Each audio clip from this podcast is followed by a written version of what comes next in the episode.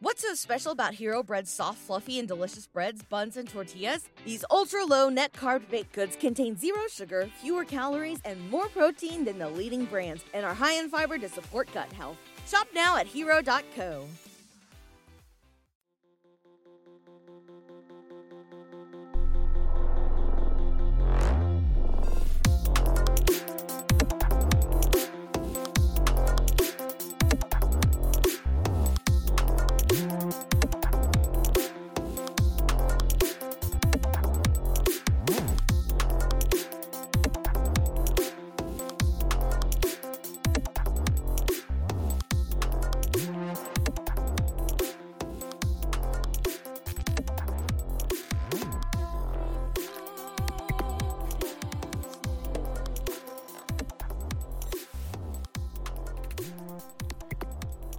Welcome to Eurograps Express, the new podcast on the Voices of Wrestling Network, all about the wrestling of Europe.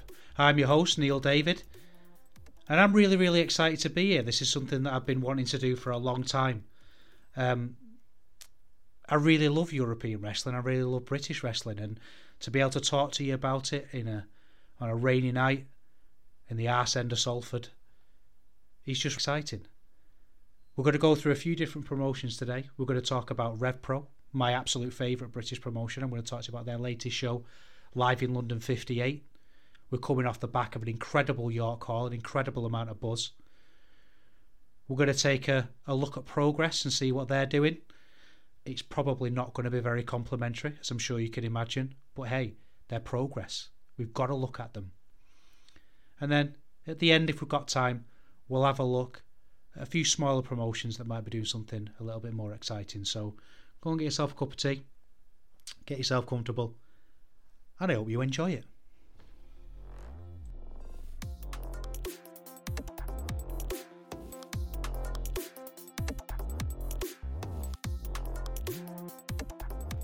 So everybody seems to be talking about RevPro, and it's down in no small part to the five star rating from Dave Meltzer uh, for the fantastic match between Ospreay and Oku at York Hall, and it was just a brilliant match. It says a lot that we can have all sorts of exciting things going on worldwide, but all it takes really for a promotion like RevPro to get some buzz behind them is to just have a really, really good match, and it's really, really refreshing. Um, I think a lot of the buzz has obviously come from that five star rating from Dave Meltzer. Um, certain corners can pretend that doesn't mean anything, um, and that's fine if it doesn't mean anything to you as an individual, but it obviously means something in a grander scale. It means that everybody is, as I said at the start, is talking about about RevPro, and rightly so. Um, it was an absolutely fantastic match. It was violent. It was hard hitting. It it it it ticked so many boxes of great work and great story and just visceral, brilliant, violent imagery. And Rev Pro are being talked about more than ever. But while that five star rating is a huge part of the story, a huge part of the picture as to why that's happening. I think it would be really unfair on Andy Quildan to assume that that is the whole picture because actually RevPro have been booked brilliantly for a long, long time now. And yes, that individual match was great, um, but it also is a pinnacle of a build that's been happening for months and months and months and months. To understand this, I kind of think we need to go back to pre lockdown and to think about what RevPro was before the world shut down. British promotions have always had a little bit of an import paradox that they can build local talent, that they can book local talent, but ultimately what people want is to see the big wrestling stars. So they have to get imports in. And when those imports come in, they come with baggage, they come with booking from other places, they come with wants and needs and wills. And the British bookers have to kind of bend to that, otherwise, they're not going to get them. Rev Pro traditionally have got the best imports. They had access to New Japan talent when New Japan was arguably the best promotion that there'd ever been. They had access to the New Japan roster from Wrestle Kingdom 9 to, you know, 11, 12, however you want to put those uh, bookmarks on it. And it meant that they were in this really strange position because they had access to these stars and you had to use them. You know, you've got the opportunity to book Ishii or Shibata or even Tenzan, Kojima, Tanahashi, whoever it is. You have to, you have to, have to book them. I'm thinking of all the times I've driven five or six hours from my home in Salford all the way down south to London and Reading to see those kind of stars it says a lot. You know, you have to book them. And what it meant was is that often on RevPro shows, there would be this almost dropping the storylines that they've been building to fit those imports. There were times when they would be building things at the cockpit, their smaller shows, that just didn't fit in the bigger shows because you had to make room for those imports. Then lockdown comes along, and we're not getting any imports anymore. And what it did is it forced Andy Quildan to go back to his booking roots. I think it forced him to really think about how to book professional wrestling because I wrote a few articles for Voices of Wrestling about how I felt like he was losing his way a little bit. That there were times when he booked a little bit of a mess. You know, PAC against Zack Sabre Jr. is the one that, that, that springs to mind, where it just didn't really make any sense with the way it ended, and it, it was all a little bit sloppy because it was he was navigating a, a minefield of politics. What Lockdown forced him to do, and in the Epic Encounter series, is to make the best of an incredibly small but incredibly talented roster.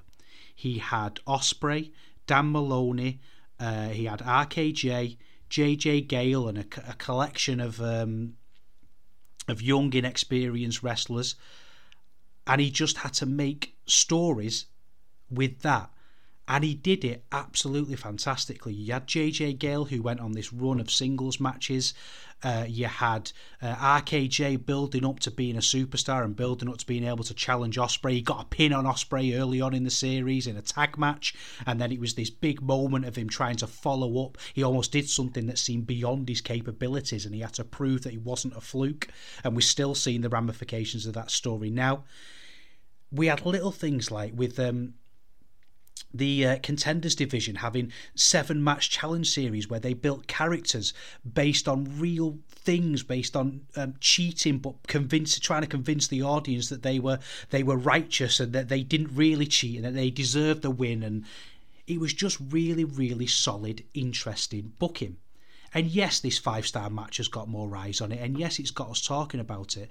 But if you drop in to RevPro, like many people have over the last couple of weeks, you're dropping into a well booked promotion with a hierarchy.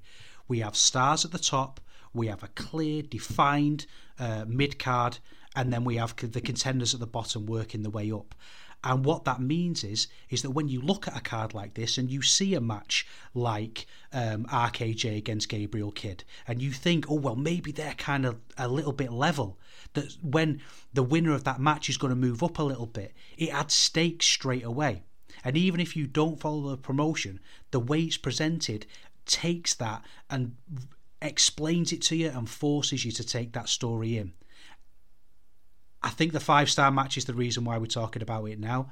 The five star match is the reason why I wanted to do this podcast. But we're landing in a really well booked promotion that's going to really bear the weight of those expectations.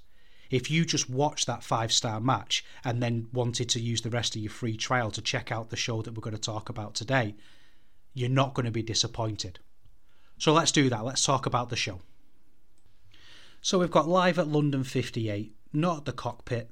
Uh, which is a shame. I do actually miss the cockpit sometimes. It was a really strange venue to have wrestling in. It was like a like a. Th- it reminded me of the the Manchester Exchange Theatre. It's like a theatre in the round, and I always wondered what the wrestlers could hear you know, I know wrestling is a very immediate thing and you get the reactions of the audience really quickly, but it tends to be a brash thing, a loud thing. Whereas the cockpit seemed a lot more intimate, like maybe a smirk or a or a or a or a slight laugh at a mistake really sat in the wrestler's mind because it was much more obvious. Um, but you know, it is what it is, and we're at the two two nine, and I think the two two nine is a great venue. Um, And the show started with a tag match Dan Magee and Mad Kurt against uh, Sunshine Machine, which is Chuck Mambo and TK Cooper. And the match was fine, there, there was nothing wrong with it. Um, but I think it was the promo at the end that really made this interesting to me. Um, I think in a lot of ways, Chuck Mambo and TK Cooper really epitomise the change that Rev Pro is going through at the minute. Um, they beat Dan Magee and Mad Kurt, and Magee and Mad Kurt almost feel like they were the future once, you know, to paraphrase a criminal.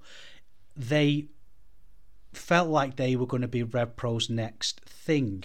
You know, Mad Kurt for a moment felt really over, and that was always a little bit of a disappointment to me because I was never a huge fan of Kurtis Chapman, but then when he evolved into Mad Kurt, I really started to switch off. I think it almost makes me feel like I'm working myself into a shoot because his whole gimmick is that he's a troll, and I understand that that he's trying to wind me up. Um, he's succeeding in winding me up. I don't want to watch his matches. There were lots of times to go back to the import conversation before. There were lots of times when they put him against the import, and his his job was to go out, be annoying, and get battered.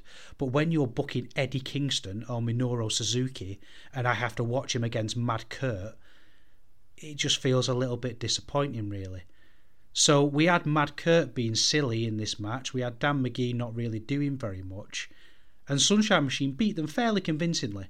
Um, their tag team offense was fantastic. They've got a little bit of the Aussie Open about them now, Sunshine Machine, as in they do that hard hitting tag team offense out of nowhere, really quickly, really smooth, and really violent.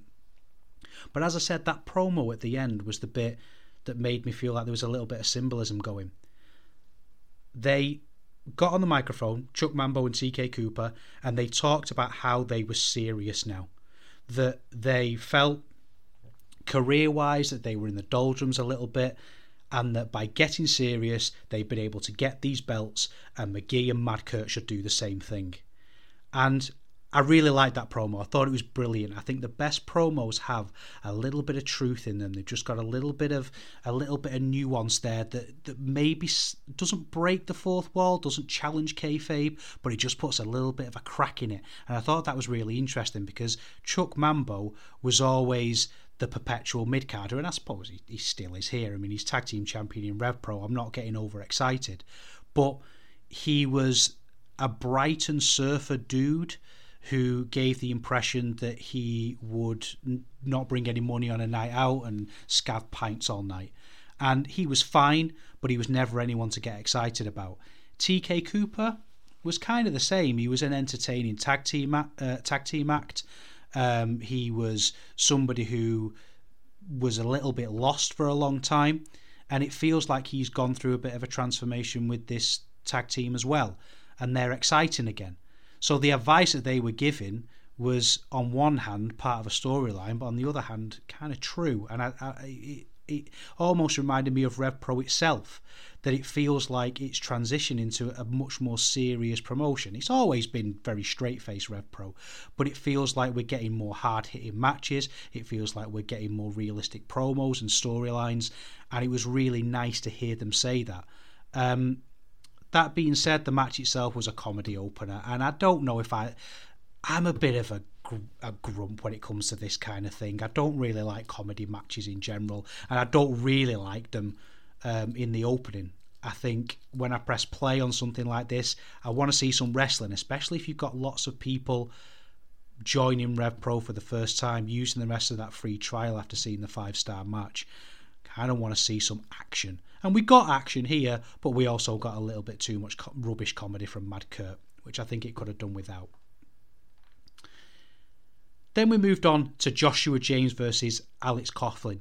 And Alex Coughlin is an absolute beast, isn't he? He's an absolute beast, and I feel like he, like Gabriel Kidd, who we're going to talk about later, is really showing us that we're entering this new phase of excursions.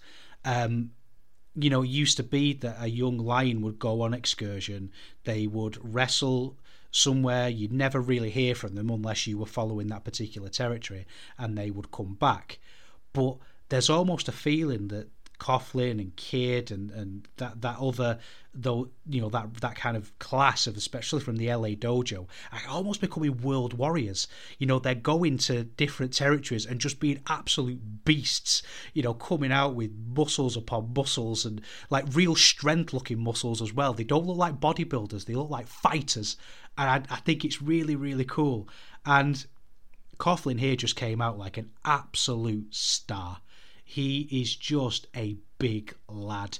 Um, you know, the way they announced him that he was fighting out the LA dojo, he did a determined pause, uh, pause at the start with a big pose, and it, he's just an incredibly captivating wrestler.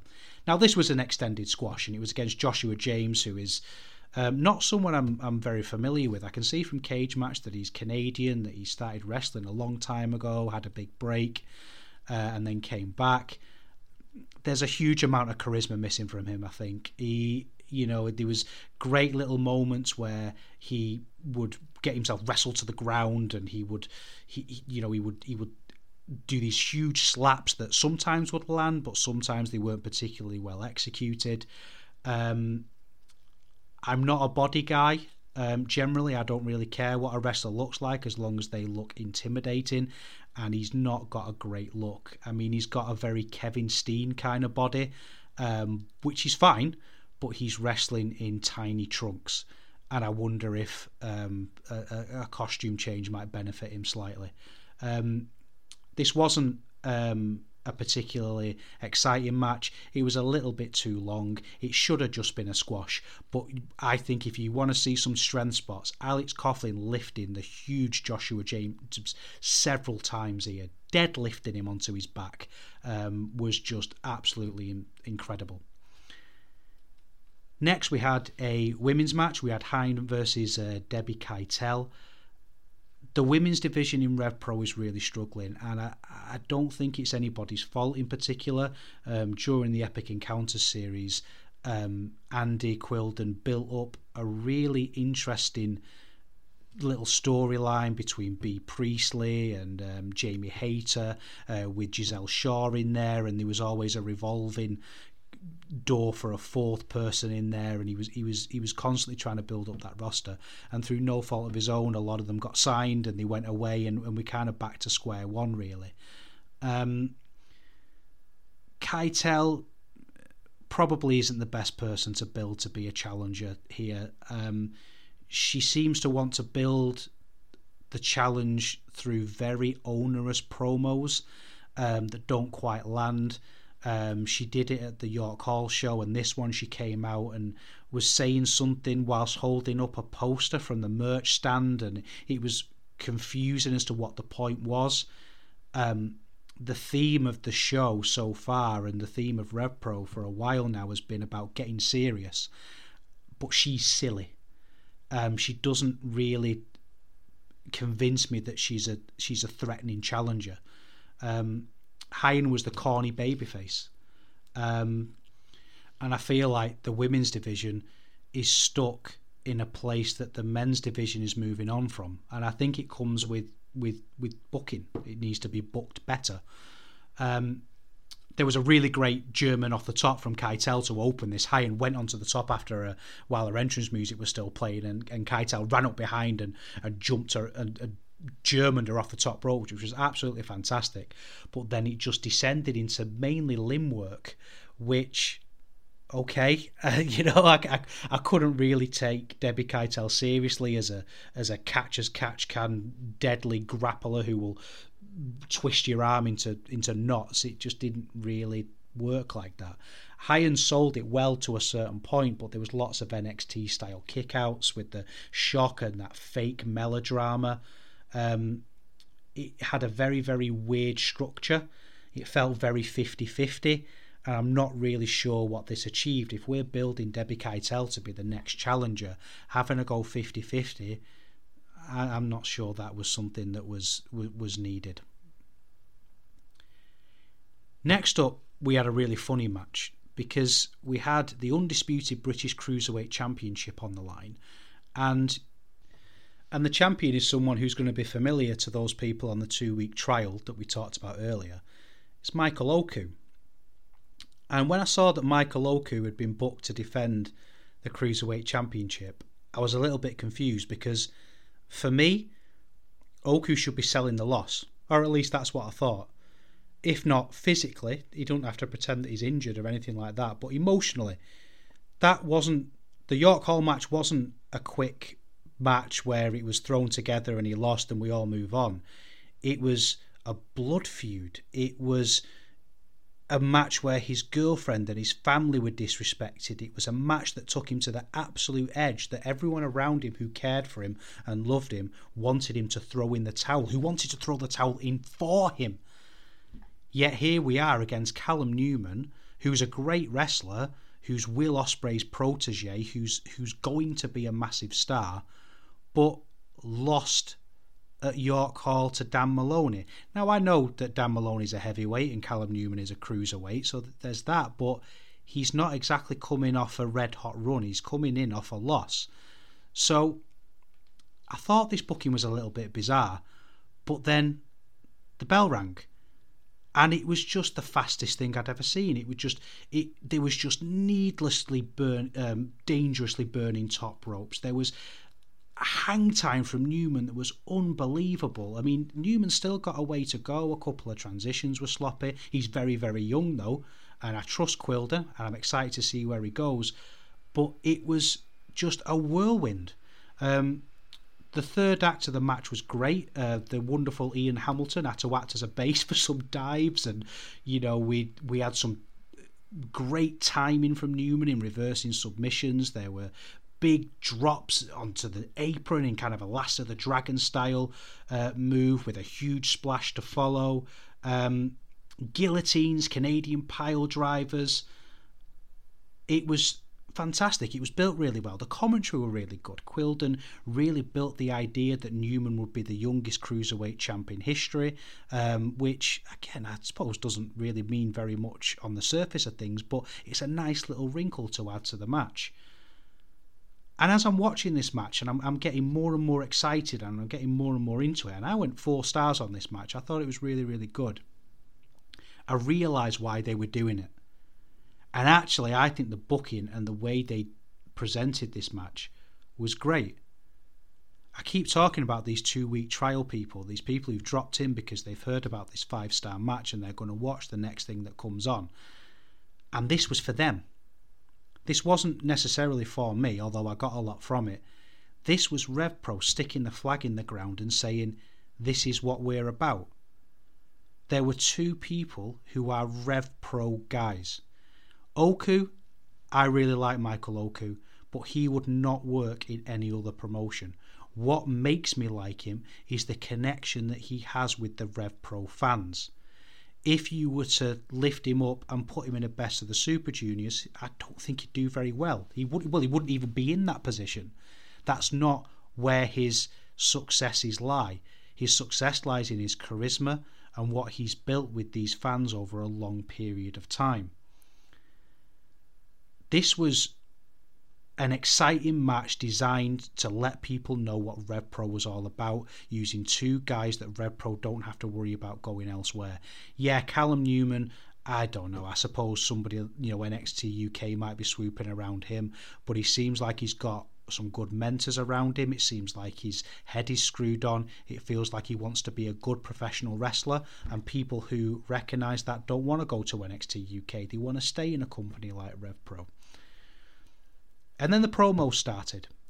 Oku got the mic, and the man's just an effortless star. Um, the promo was a little bit kayfabe breaking. He talked about how he's on a high about you know this five star match. He's he's buzzing off it, and he's you know he's, we've seen he's been doing a little bit of a media tour, talking to a few different podcasts, and how he's proud to be in Rev Pro, and how he um, you know, he welcomed Newman in, he welcomed all the people who were watching it for the first time. It felt like they were really positioning him as an ambassador for RevPro, which is great, but I couldn't help but thinking but think that he's just come off that blood feud, he's been disrespected, he got the shit kicked out of him, and he's kind of waving the flag and putting a big thumbs up and being the charming blue eye. I think this was a bit of a necessary evil, though. I think that the ends justify the means, and I can see what they're doing and I understand it. You know, they want to establish RevPro as being this unique thing. There's new eyes on the product, and it was probably the right thing to do. Then Ospreay came out in a velour tracksuit, a meet me at McDonald's haircut, and marched his way around the ring. Now, there seems to be two camps on Ospreay promos. Some people seem to argue that he's really good. Some people seem to argue that he's absolutely terrible. I think the truth is a little bit of both. I think he is a wrestler who often is his own worst enemy and he can often go a little bit too far. He can often be a little bit over dramatic, a little bit silly. When he's reined in, he's really, really good. Um, he got off to a little bit of a shaky start. He tried to talk about how big his dick was and used lots of F words, and it felt a little bit edge lord. Um, but his promo was brilliant. The line against Michael Oku, the insults were absolutely fantastic. He he talked about the five star match and how great an achievement that was, but he said that when no matter how many five star matches Michael Oku has, his first five star match, when he thinks of that match, he will always have the image of his girlfriend crying as he gets battered by Will Ospreay. And I just thought that was an excellent little line. He took shots at NXT UK, he took shots at Progress, he threatened Jon Moxley.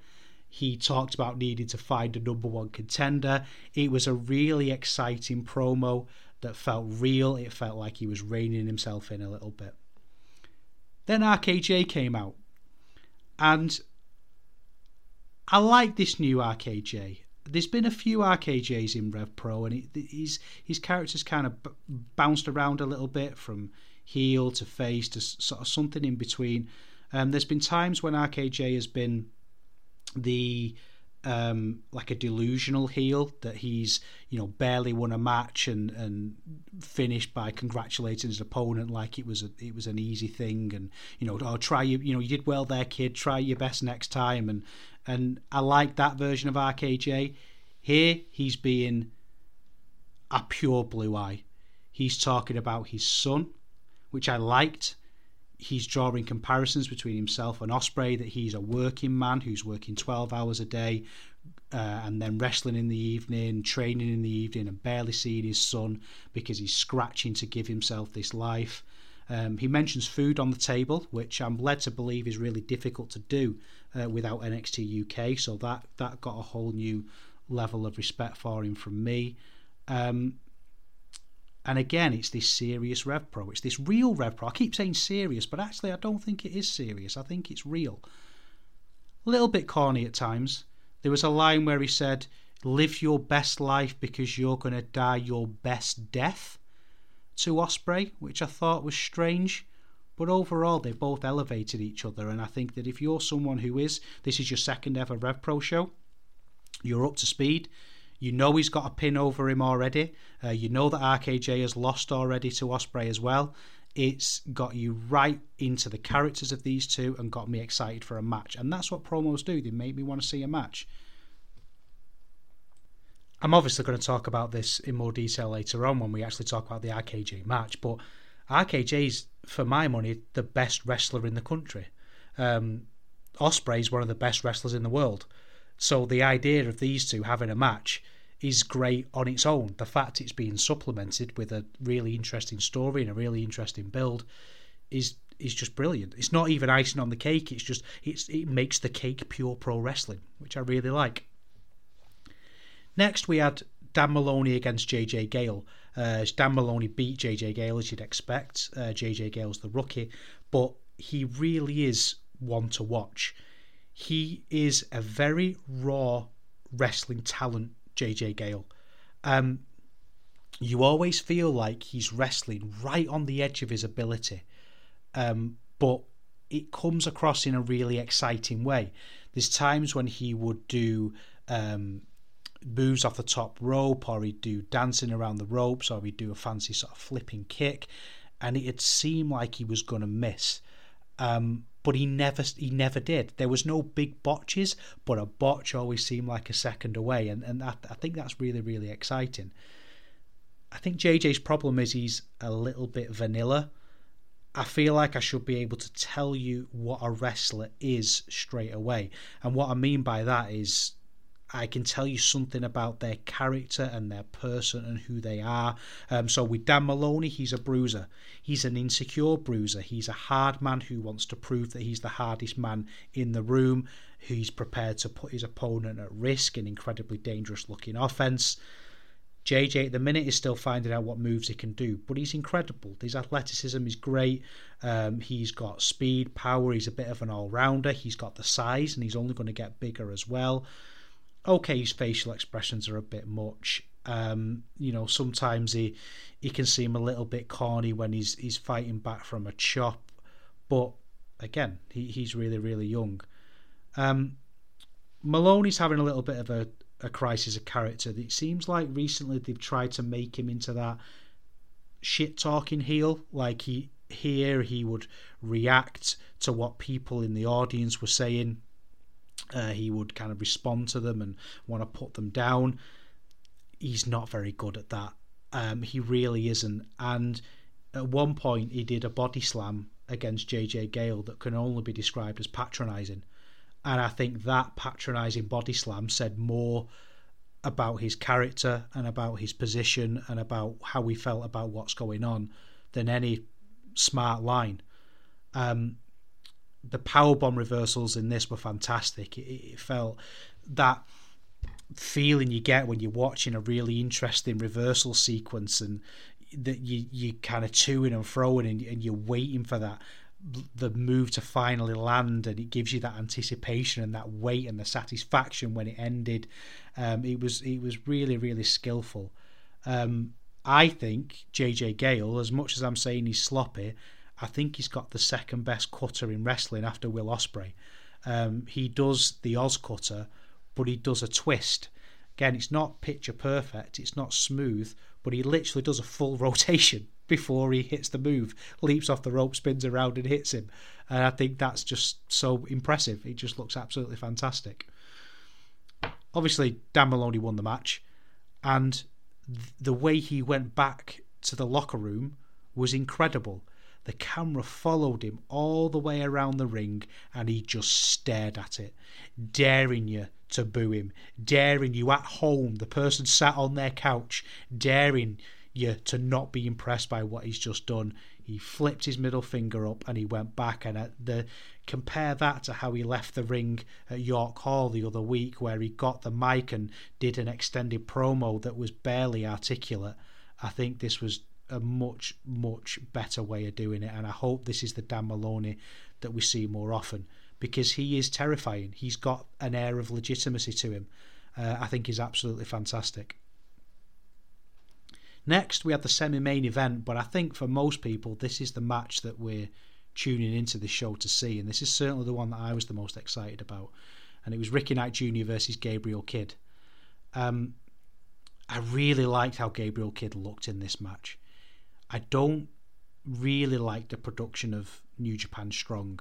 It feels a little bit low rent sometimes. I feel like I don't really get a feeling of scale with New Japan Strong, but this was in a pub, and to see Gabriel Kidd come out, take his hoodie off, and bounce off the ropes, he looked absolutely incredible.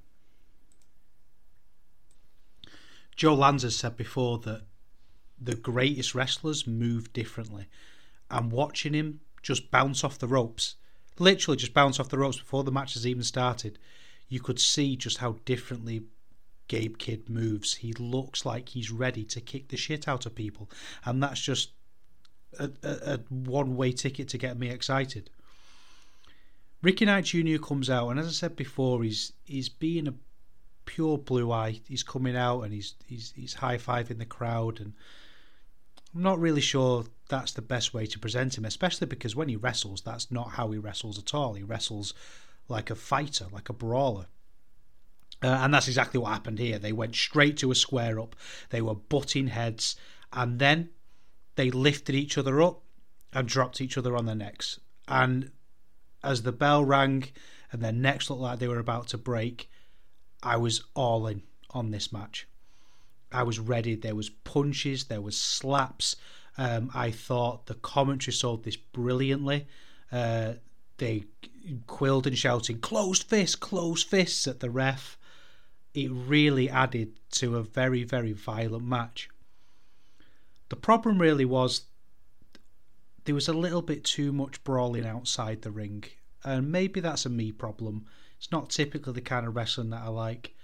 Um, they moved around the arena, um, well, the, the pub, it's not so much an arena, uh, rubbing each other's heads on bricks and, and throwing each other into various walls. And it, it translated well to the VOD, but the problem is when you do that in a venue, the majority of the crowd can't see what's going on. So the majority of the crowd aren't really reacting to what's going on. So you, you lose a little bit of atmosphere, you lose a little bit of, of excitement and for a, a, a, match like this where they were really for the most part just punching each other and hitting each other and, and, and slapping each other's chests he could have just done that in the ring. I don't think doing it outside added anything to it. I think this match was a little bit of a lesson for me. Um, and really i suppose the last few weeks with gabriel kidd have been a bit of a lesson because he was a wrestler that i used to see quite a bit in WhatCulture into defiant and he was somebody I I dismissed as as rubbish. I'd like I, I had no interest in him. I, I thought he was charismaless, um, boring, even. And now he's one of the hottest things in wrestling.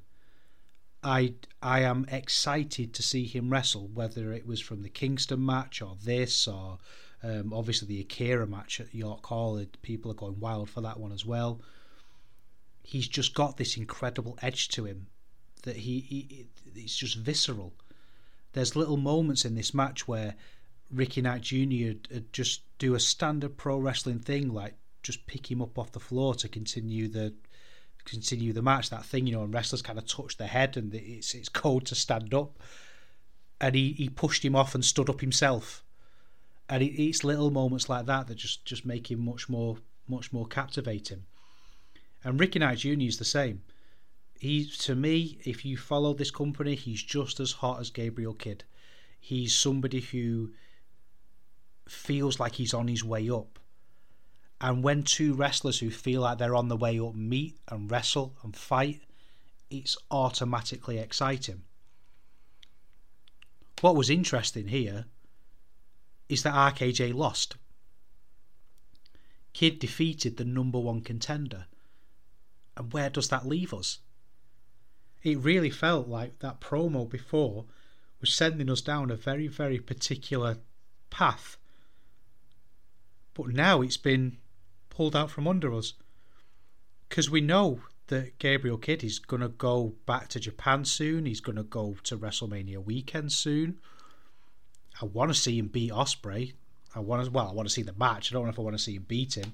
I understand that RevPro want the belt to be on someone with a clear New Japan connection. I mean, Ricky Knight Jr. I suspect will probably get there one day if he, you know, well, maybe not, but I, I think there's a really good chance. But they want the belt on someone with that New Japan connection. That's going to mean the belt is on display at Wrestle Kingdom like it has for the last few years. Is Gabe Kidd the person to do that now? Probably not was just really interesting booking. Um, the worst part of it was the way RKJ sold the loss. He did a very humble promo. You know, I'm humble in defeat, I'm humble in victory. Being humble in defeat and victory isn't very interesting, and it doesn't really match the ass kicking persona that he puts across in the ring. You know, he shook his hand and said, Well done, you got the victory, let's fight again at some point down the line. And it was just a bit, all right, mate, you should be annoyed here. You know, just be unreasonable. You don't have to be reasonable. It's not exciting to be reasonable. Be unreasonable.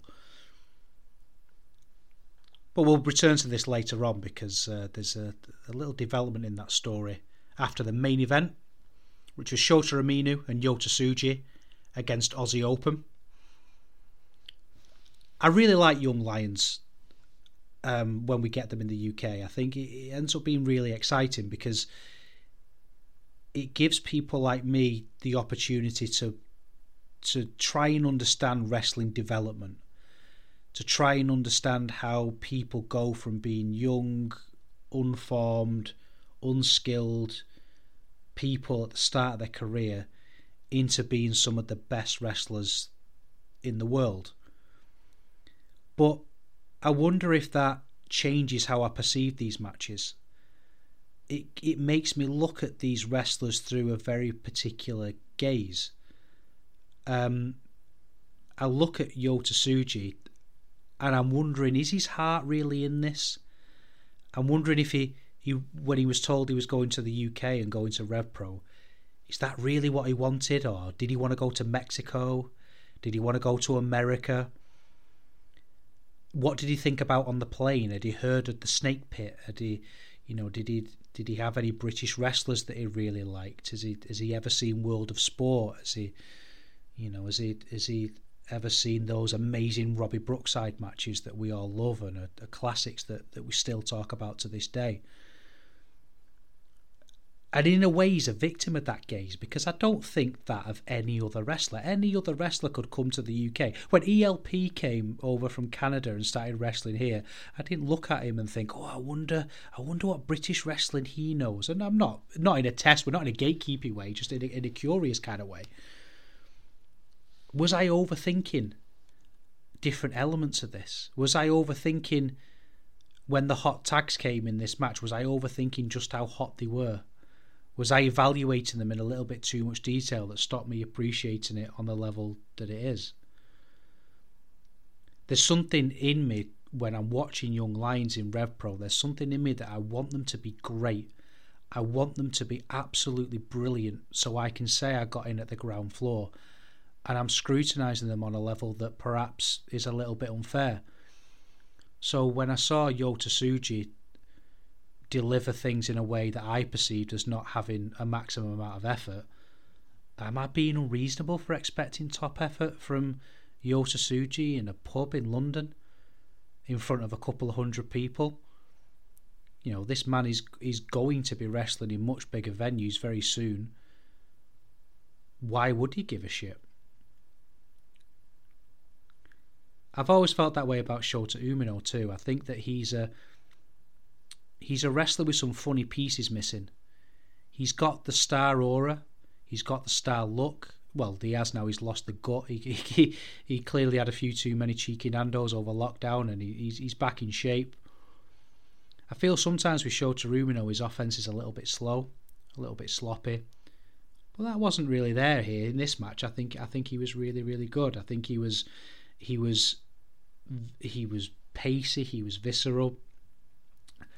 I think in matches like this, though, we've got to remember that they're facing Aussie Open, and it absolutely amazes me that we still have Aussie Open. They are one of the best tag teams in the world. I'm not saying that lightly. They are one of the best tag teams in the world. The offense, the speed, the smoothness of it all. They're cool. Um, they take me with them with the heel routine.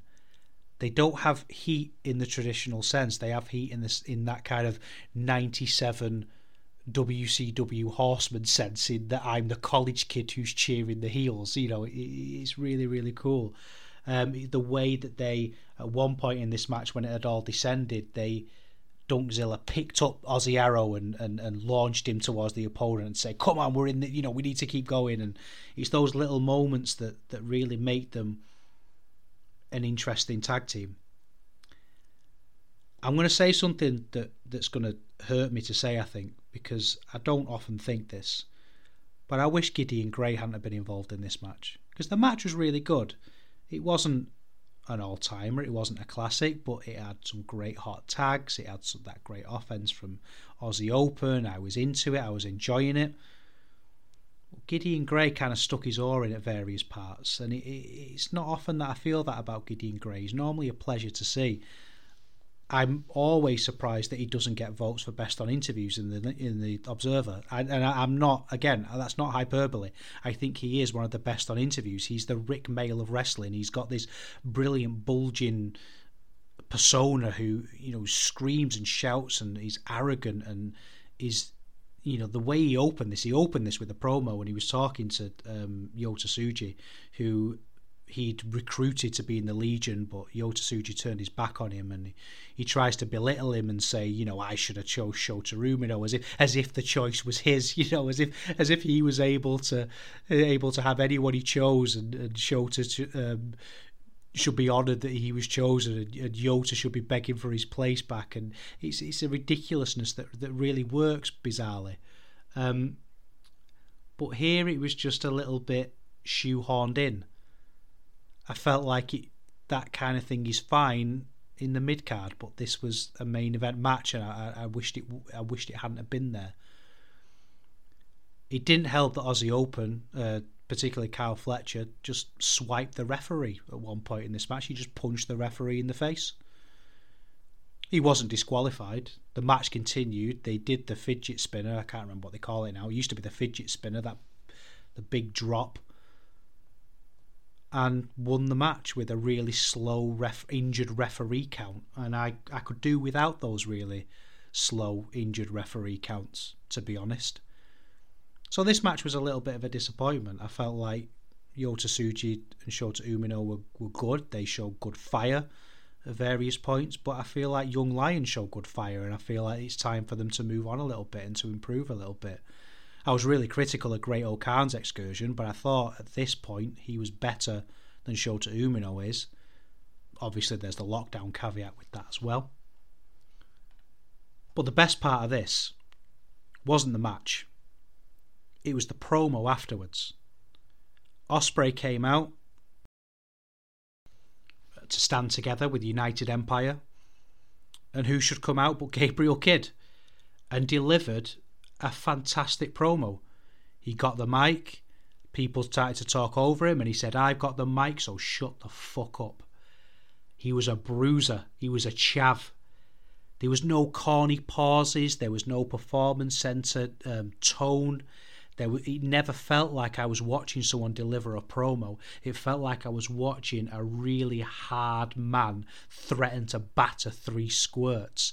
And I was absolutely invested in this promo. He said he'd fight any of you. He threatened to headbutt people. He said that he's going to be fighting while Ospreay's buying his mates Versace dressing gowns.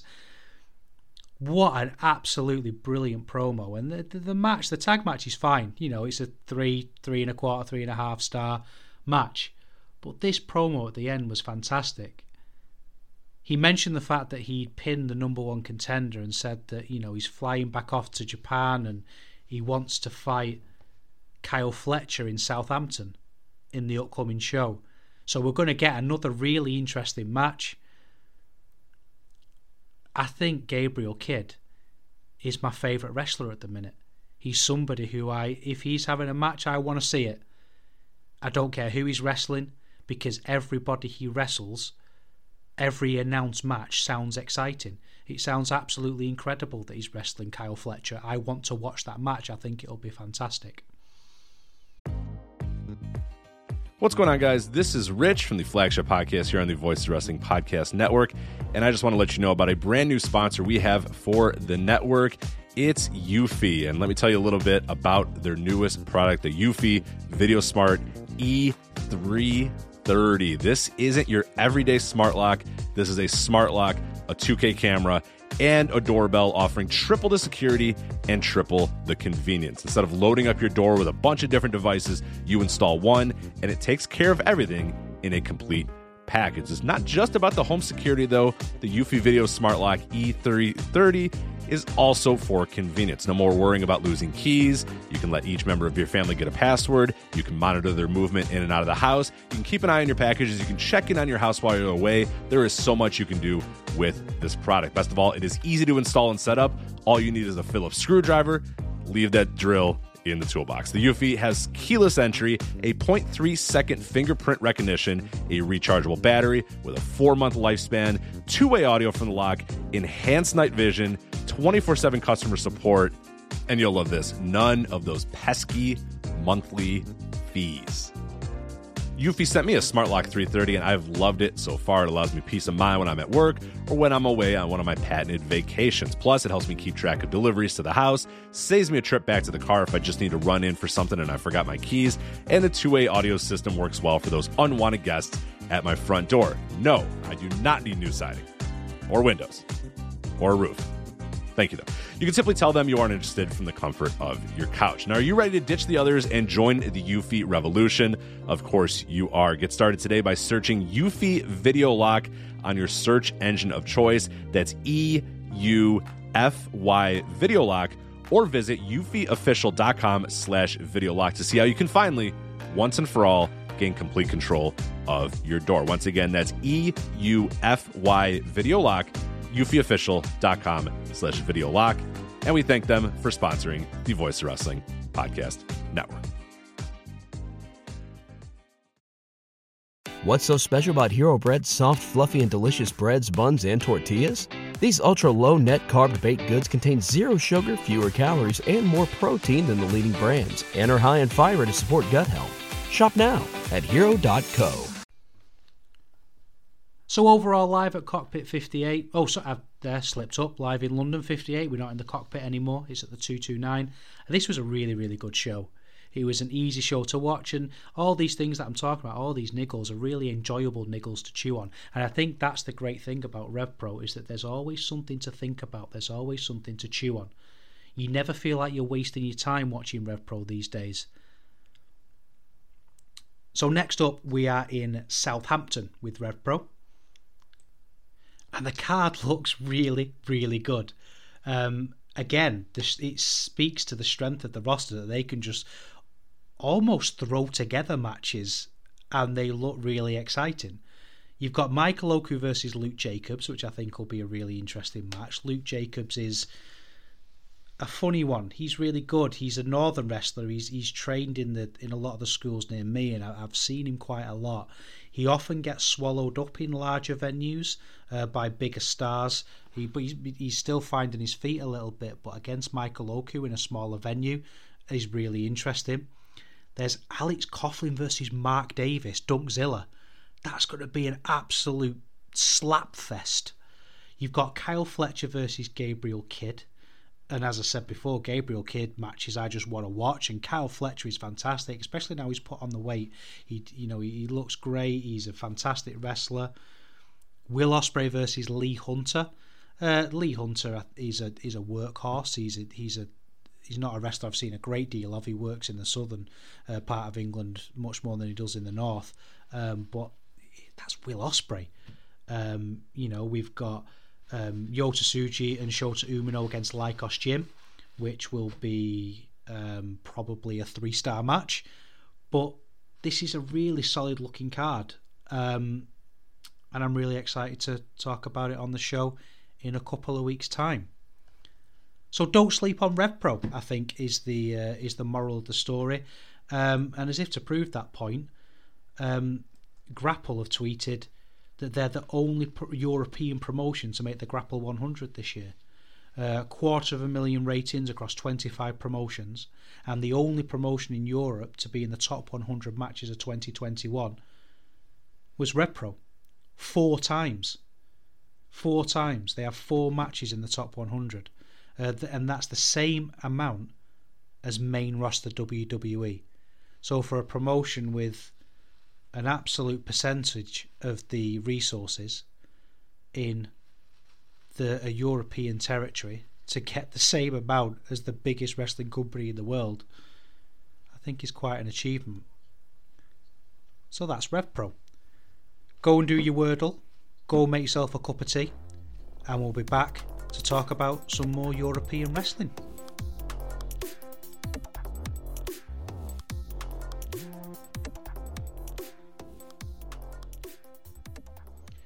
So let's head to Friar Tuck territory now. We're going to go to Nottingham and talk about Wrestle Carnival, which is a strange promotion. Uh, they were sort of a, a, successor promotion to WrestleGate Pro Wrestling, which is probably one of the worst named promotions of all time.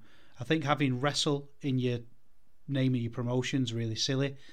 But what they did is bring over all Japan stars. They brought over Shuji Ishikawa just before lockdown and Joe Doering and um, which is just which is kind of bonkers really because you know they flew those over and who knows how they got the money to do it but they did um, but that promotion died and now they've evolved into Wrestle Carnival which is that they're an okay promotion that you know that they they tend to do fairly typical British wrestling stuff but then always have an interesting link always have something exciting there um, but they've had links with uh, Ring of Honor.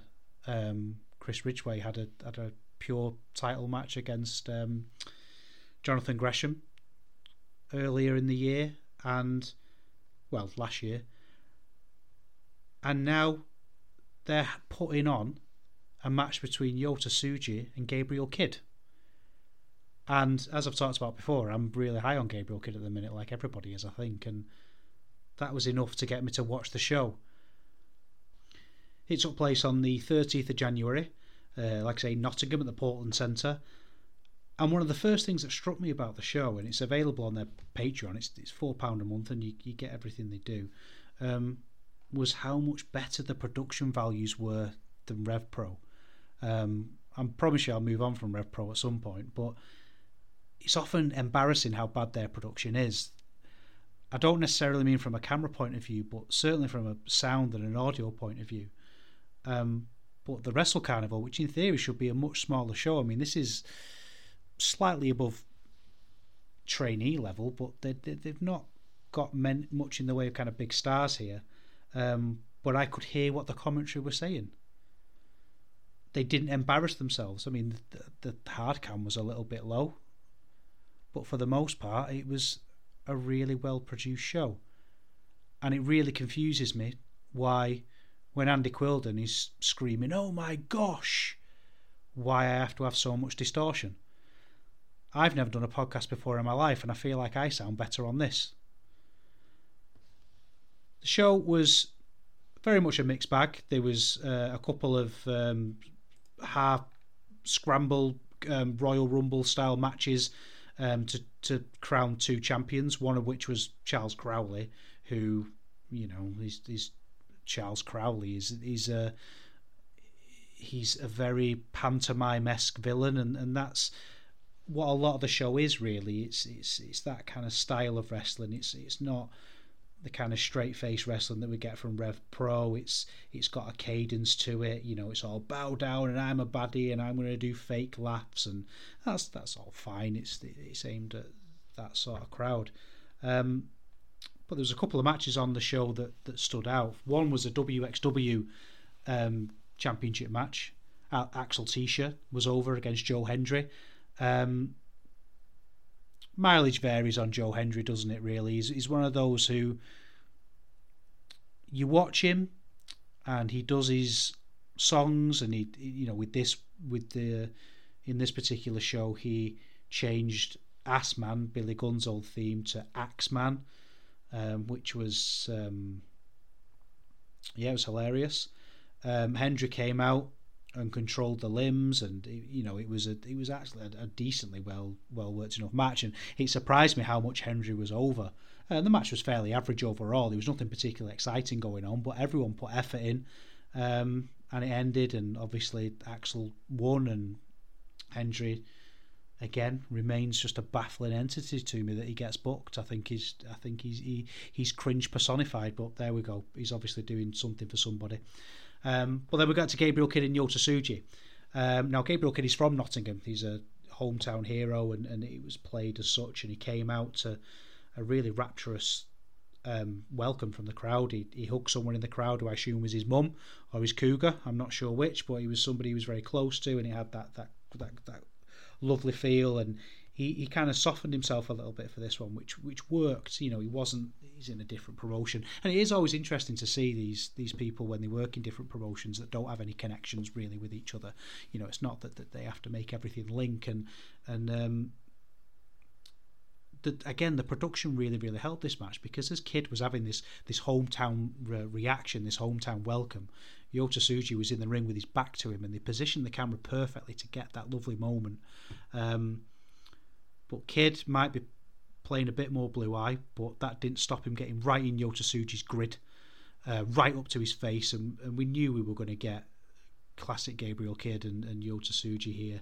Um, we had some proper grappling to start off and again you get these little moments that, that make great wrestlers great. Like it wasn't just an armbar or a, a, a twist or, a, or, whatever it was. It was an armbar with a slap on the shoulder as well just to emphasize it. Just these little moments that made it um, just elevated it slightly and there was some really lovely production i was really impressed with how well for such a small company how well they filmed this um, they built the wrestling up slowly. It was very much a contest at the start. Then Tsuji stopped the match, put his hands behind his back, and then slapped his chest and invited Kidd to slap the shit out of him. And slap the shit out of him he did. It went to the outside, and Kidd was launched across the chairs. Um, and then Tsuji went full heel. And he did it really, really well. Um, it was a very traditional structure at this point. It was the hometown hero getting beaten down by the evil heel. Um, you know, outside the ring at one point, he was saying, "Come on, come on!" to Kidd, and Kidd was punching him, and then he just stamped on his foot and sent him down. It was just, it was really interesting to see Tsuji do that. There was moments where he tied him up in a bit of a submission move, and he ended up kind of sat on him, and he he he fanned himself with his with his fan. Um, Kidd really got badly beaten down, and Tsuji was really dominant. Which, which I don't know. I think maybe you're taking a little bit into this from what I already know of Kidd, and and uh, I I've seen him be dominant, and I, have seen Tsuji be less so. So maybe I had a little bit of baggage from previous matches, so I didn't quite buy that. Um, but one of the things I did buy was when uh, Kidd delivered one of his horrendous clotheslines. Tsuji no sold it you know, and then there was a kick out at one, and it was just a really, really hard hitting match, an unnecessarily hard hitting match um, that shows two wrestlers who take pride in the work. And I actually think this is this match is the best Yota Tsuji has been in the country. I think this is the best I've seen him on his excursion. Um, whether he can play that big bruiser role remains to be seen. I think he certainly made steps in that direction in this match. Um, but it's definitely one to seek out. You get a month on the Patreon for four quid. Um, you know, I, I, think that's that's pretty good value. I don't feel ripped off, and it just you know you don't have to watch the rest of it. I guess you can just watch the bit that interests you. Um, so that's our little trip to the territory of Robin Hood. I've put it off long enough. I think it's time to talk about progress.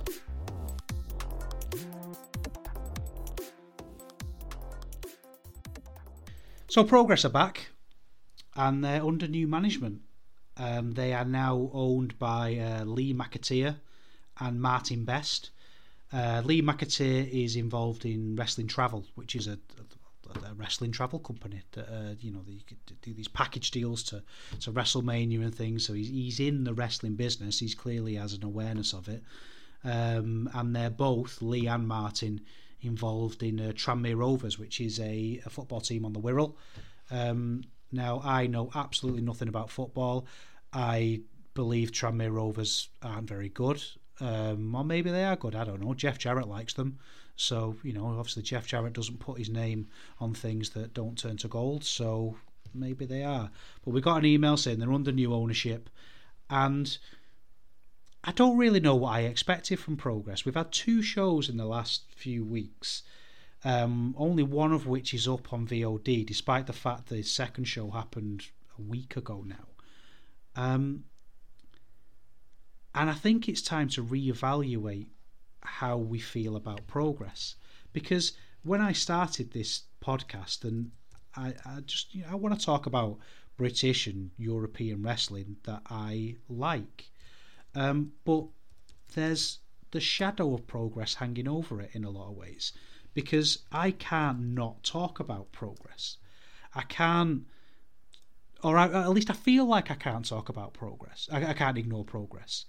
Um, despite the fact that I don't know if I really want to talk about them, I don't know if I'm particularly interested in them, because what I'm really doing is going by the cards. I'm looking at the cards and I'm I'm deciding you know of, of, any show really whether it's a rev pro progress and the, you know we've just talked about wrestle carnival. And that the reason why i talked about the carnival is because i looked at that card and i saw matches that i thought was interesting.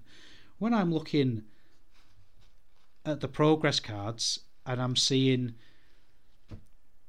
you know harry singh versus anthony ogogo I want to watch it to see Anthony Ogogo, I guess, but I'm not excited when I see Session Moth Martina versus Tonga or Dean Allmark versus Tate Mayfairs, these are you know these aren't matches that that scream premium to me. They are matches that scream give me thirty five pounds to go and watch you, and that's that's what they're charging.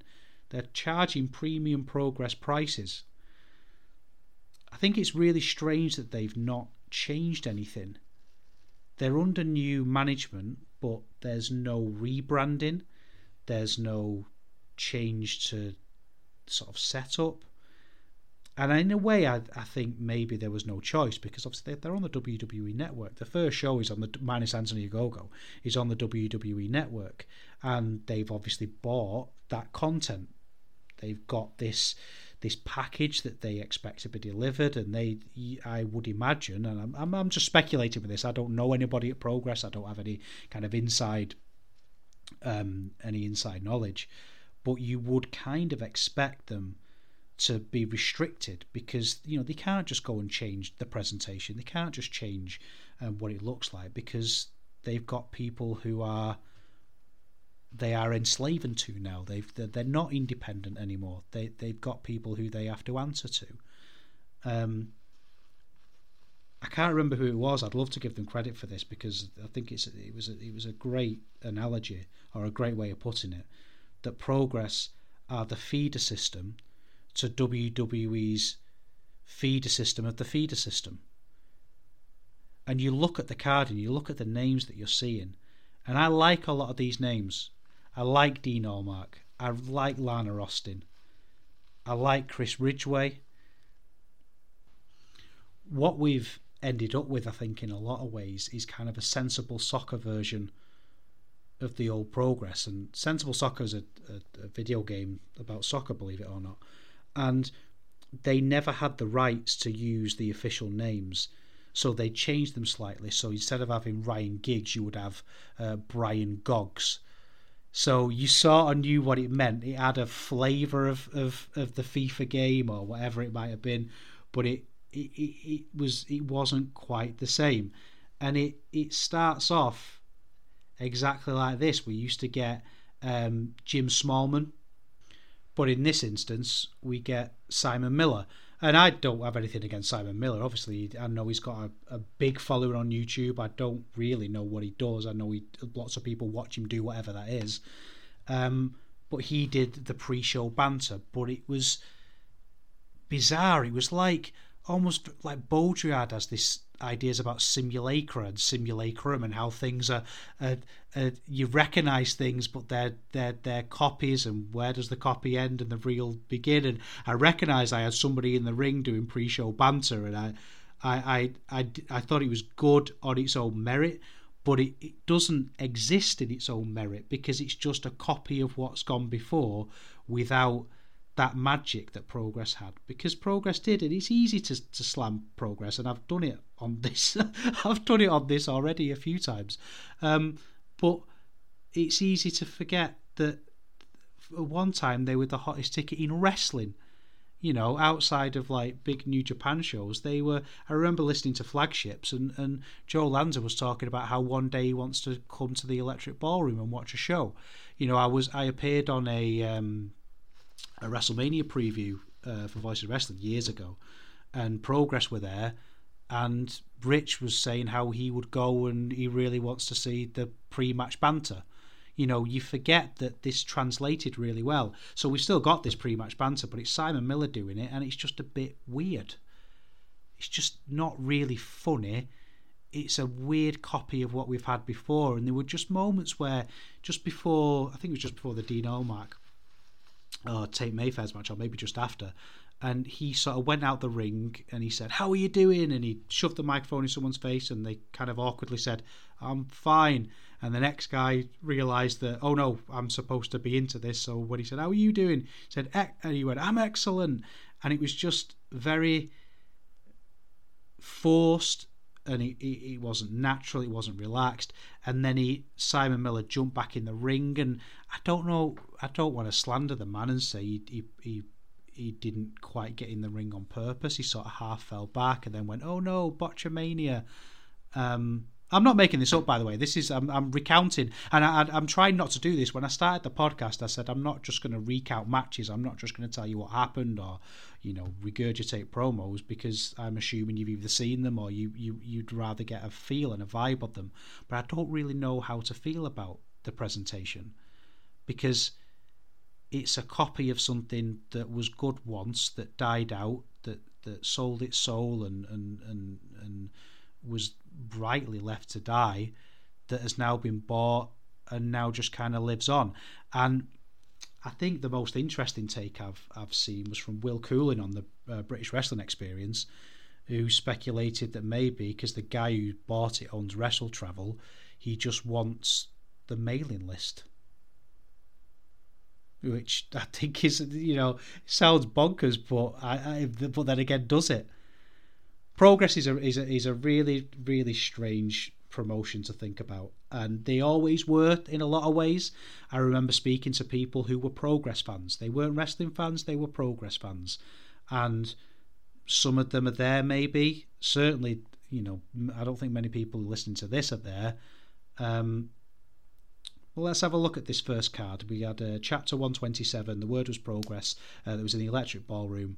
Um, and we did have some okay stuff on this from an in ring point of view. Um, to the point that the commentator said he, uh, and I quote, legitimately brushed his teeth for this. So, well, yeah. Um, Dean Allmark had a match, and I, I really like Dean Allmark. I'm always going to have a an interest in his matches. He's, he's somebody right from it feels like my early days of going to independent shows, like things that I probably wouldn't go to now, like Preston City Wrestling, things like that. That he's always there. He feels like he's just been around forever, and he's he's my favourite type of British wrestler. Um, in that he feels like someone who's a plaster. I don't know. I have no idea. I don't know anything about the bloke, but I feel like he's a plasterer in the day, but he loves wrestling. You know, I feel like if you were to ask him about Toryumon, he would be able to talk about it. You know, he's somebody who's got a lot of interesting things and a lot of interesting ideas at wrestling. He was realistically never really going to make it to a bigger stage, but he's still brilliant at what he does. He's a solid veteran hand. Um, my favourite, actually, in that genre of wrestlers who look like plasterers is uh, Robbie X. Um, who I've not seen for a while. Actually, I don't know what he's, he's doing these days. He was he was around Rev Pro quite a lot. Um, he had a great match with um, with RKJ in the uh, just before lockdown. But anyway, I digress. Um, but Tate Mayfairs Dean Allmark's opponent was, you know, he's very very NXT UK. He's very much playing a, a character in a way that just doesn't really translate for me. Um, you know, we talked earlier on about promos not feeling like promos, you know, feeling like a person is talking. And I feel like that should be the accepted standard. And someone like Tate Mayfairs feels like a character. Um, for me, that's a criticism. For you, your mileage may vary, but I, am not really into that. Uh, then we had a match, Session Moth Martina against Tayonga. Um, Session Moth Martina is obviously a comedy wrestler, and I, I like Session Moth when I'm live I feel like if I'm in the building, I find it funny. If I'm watching it on a VOD, I don't. Um, it feels like a joke that you've heard a lot. She's been around for a while now. She's been doing the same routine. You know, the the um, the, the session moth is a is Irish slang for somebody who gets drunk and goes to different parties, and it's you know it's a fi- like I say it's a fine gimmick when you're there live. I, I think on VOD it's it's, it's not really for me. Um, Tonga, I really like her. I think she's got something. I think she's somebody who, again, I've seen up in the north. She she seems to, to do a lot of the training school shows up here that I go to, and, and, and she's always been really good. Um, this is too soon for her. And again, it kind of reminds of that dichotomy of progress is that when you hear progress and you see it's on the WWE network and you think of progress and you think of all these matches that have happened in the past, that that, that isn't what progress is anymore. You know, this is development of a development of a development, and it, it it's it's tricky to sometimes to sort of change that mindset. And when you see wrestlers like these, and you think, well, they're not progress standard. Well, actually, they are. You know, because of what progress is now. Um, Anthony Ogogo turned up. Uh, and had a six minute match against Harry Singh, which is not on the WWE network. So what's going on there? I don't know. Whether you know his AEW contract has expired.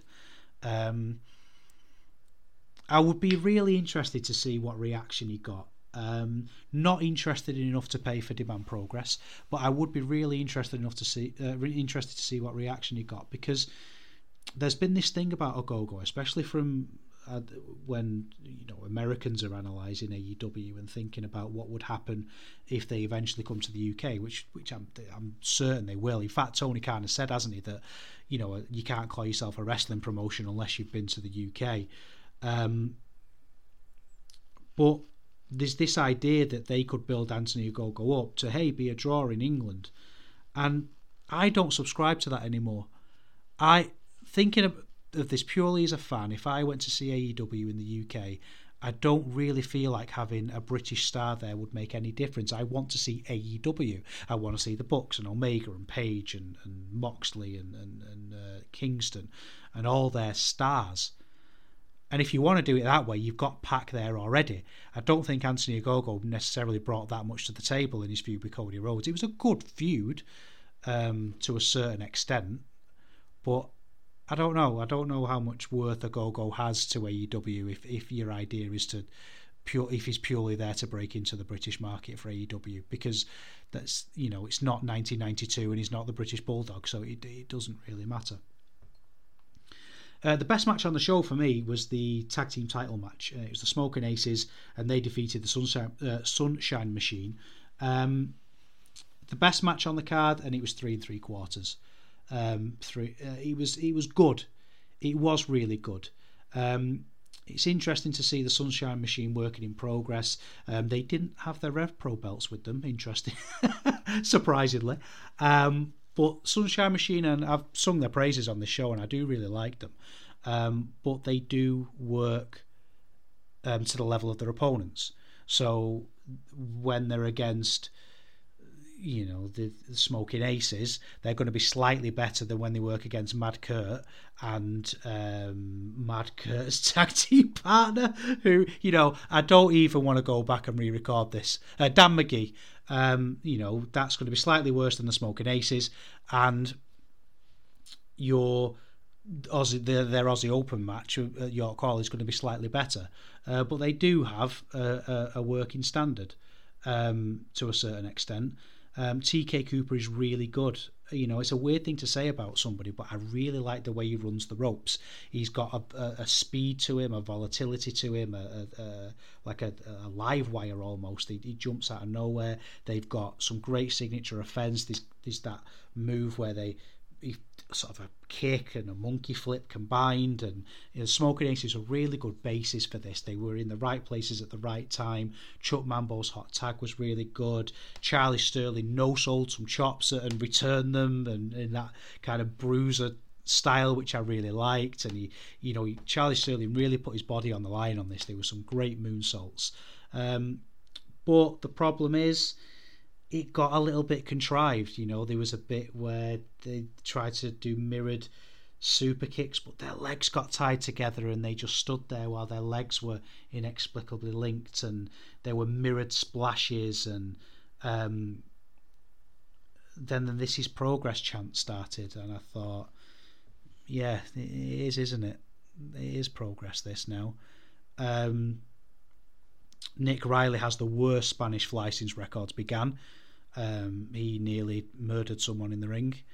Um, and then at the end, Lykos Gym came out, which is kind of not really the pudding you want after that.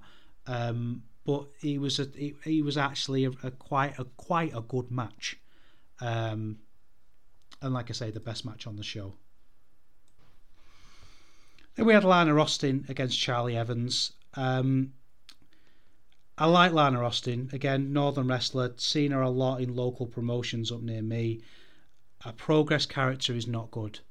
It's very strange comedy.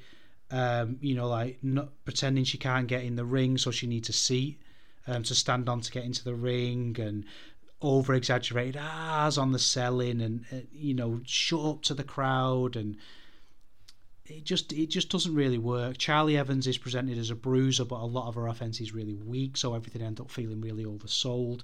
But actually, the pieces were there for something good, but just nothing really gelled in the match at all. So it ended up, you know, it'll be something that um, by the time I wake up in the morning, I'll have completely forgotten about. There was a six way match for the Progress World Title number one contendership, which Warren Banks won, beating Malik, Dan Moloney, Jody Fleisch, man like DeReiss, and Roy Johnson. And actually, this was really good fun. Um, it was what it was. It was a spot fest, but that's for me, that's not necessarily a criticism. Um, it was overbooked. Um, you know, it was that taking turns thing where there'd be a big move and four guys would just wait around outside while usually Jody Fleisch um, battled in the ring, and it was Jody Fleisch that, that really was the glue that kept all this together. And he was 41 years old, and um, and he was brilliant. I mean, I'm I'm a little bit tired of contrived spots now. You know, the the groups of blokes grabbing each other to form a base for a, a moonsault. He's cool in in a in a moment, but it's never going to make a, a, brilliant match for me. Um, what was devastating to me during this really was how abysmal the commentary were. Um, some of the things that they were saying were just bizarre. When Jody Fleisch was was was being Jody Fleisch, they said he's like the Matrix Reloaded, which I don't. I mean, I'm a fairly big sci-fi fan. I don't know if Matrix Reloaded is is the go-to compliment really. If you, if you, if you're going to say someone's good um, I don't really know if that's the one that you go for. Another one they said that I wrote down here is um, he's like a video game character that comes preloaded with specials. Um, which he's just he's very how do you do fellow kids which i guess he's progress you know that's fine. Um, there was a great spot towards the end where pins were broken up in quick succession by people diving off the top rope and the best one was uh, dan moloney got jody fleisch in the driller and just dumped him on top of about six uh, other people and it, that, that was really really cool. Um, in the end warren banks won and, and we've got our uh, number one contender. Then we had the finals of the Revelation of Divine Love uh, tournament, which made the number one contender for uh, Gisele Shaw's title. Uh, which Riho won. Again, a very, very forgettable match. Um, Riho, I do like. I think she really commits herself to everything, and, and some of the bumps that she took here were fantastic. She took an immense bump against the wall, and you can't deny that kind of effort. Um, she did a, a suicide dive at one point, which wasn't quite received properly, and she just thudded on the floor like it just like a belly flop. It was just a, a stunning thing. A um, bit of awkward interference from Tonga, which just wasn't really necessary. There was just a few telling stories moments, but I actually think Riho might have an all right match against Gisele Shaw, um, but we will find out. And then we're into the main event. It's uh, Cara Noir, the champion, against the challenger Chris Ridgeway um, in a three out of five falls match. Now, sounds ridiculous. Actually, it kind of makes sense because they had an Iron Man match. Uh, I think it was back in November uh, in one of the uh, no fan shows uh, that went to a six six draw. Um, and progress people think that match is amazing. Um, they really do. Um, it's fine, and I, I think this was better. I think this was actually pretty good um, if you can get past the, the, the gimmick match. Um, I mean, I liked the first one because there were lots of falls, and I really like Chris Ridgeway, and, and, this had the same, but there was the expectation of the falls here that maybe wasn't there in the Ironman match because you were more um, keeping score. But then this had the crowd, so I, I you know, I think that the, the, this um, elevated it slightly. Um, I think though it's time for me to sort of lay my cards out on the table, I think Cara Noir stinks. I think they're absolutely terrible. Uh, I just, I find the entrance so cringy. Um, I remember the first time I saw it and I thought it was pretty cool. And I'm at the point now where I, I just find it like I don't really feel like he does it very well. You know, like the way he's kind of stumbling around when he's he's lifting his arms up. I feel like I don't like what he's doing anyway, and he's doing it quite badly. Um, and then once the bell rings, Cara Noir is just dead average. Um, he is competent. I think there are things he does that I like, but I'm not very excited by him. Um, there was some rolling around at the start of this and, and grappling, and, and the, the early falls were, were kind of sneaky pins. So um, Ridgeway had Cara in a in a headlock, and, and Cara ended up pinning him, and and it, it was it kind of took everybody by surprise, and, and the crowd almost laughed when it happened, which I, I thought was strange. Um, then there was another sp- sneaky pin from Ridgeway, he got it back, which was much better received. There was a little bit too much of awkward standing around in this. It, it just didn't. It the early stages lacked a bit of dynamism. The problem with these you know, X out of X Falls matches is that really you're waiting to get to the final fall. You know, it takes a Kenny Omega and a, a Kazuchika Okada to make these brilliant. It really does. I think it's, it's just difficult. I really like Ridgeway's kicks. He was very violent. It led to a, a, pinfall, and it, it just the cadence is off because things are getting pinfalls that wouldn't normally get pinfalls. Um, I liked Ridgeway really quickly tapping on a sleeper because it was a little bit tactical, and then there was a great ground and pound section. There was an ankle lock outside that was nice, and I feel like I'm doing the worst possible thing when I'm reviewing a match because I'm just telling you what happened. I enjoyed it. The crowd elevated it. They were really into it. I like this idea that Ridgeway just can't get the job done it just it, it never approached that four star rating for me. I, I, I think that I have this big kind of Cara Noir um, barrier that I just I, am really really struggling to get past um, at the moment. Well, ever really. But it did have a great atmosphere. The split crowd worked really well, and um, Ridgeway looked absolutely destroyed. Overall, to be fair, this was a, a solid show. Um, there were matches I didn't like. Um, it suffered from the fact that probably no one really cares very much. So it's it's, it's hard to get excited about progress really, uh, because it it feels like a, an empty promise, doesn't it? You know, it's a big reboot, it's a big change, and realistically, like we said at the start, their hands are tied. They can't change it because it is what it is, and um, I think a couple of decent matches is, is, is what we can expect. I think really now the problem with progress is the viewer, not so much the product itself. The product just kind of is what it is. I really, really wanted to talk about the Manchester show. Um, and as I've said, I, I live in Manchester. It was about a 15 minute drive from my house, and I didn't go. Um, the prices they were asking were ridiculous but I really wanted to see that Jonathan Gresham match, and I'm recording this nearly a week after it the show happened, and I can't talk about it. Um, and I know that's a common thing with a, with a lot of places, and, and Rev Pro have been slow to get things up in the past, and it's it's something that always frustrates me. I, I don't understand what the delay is. Um, you could argue there was no buzz, so it didn't matter; they could get it whenever they wanted, but that is what it is. That's progress.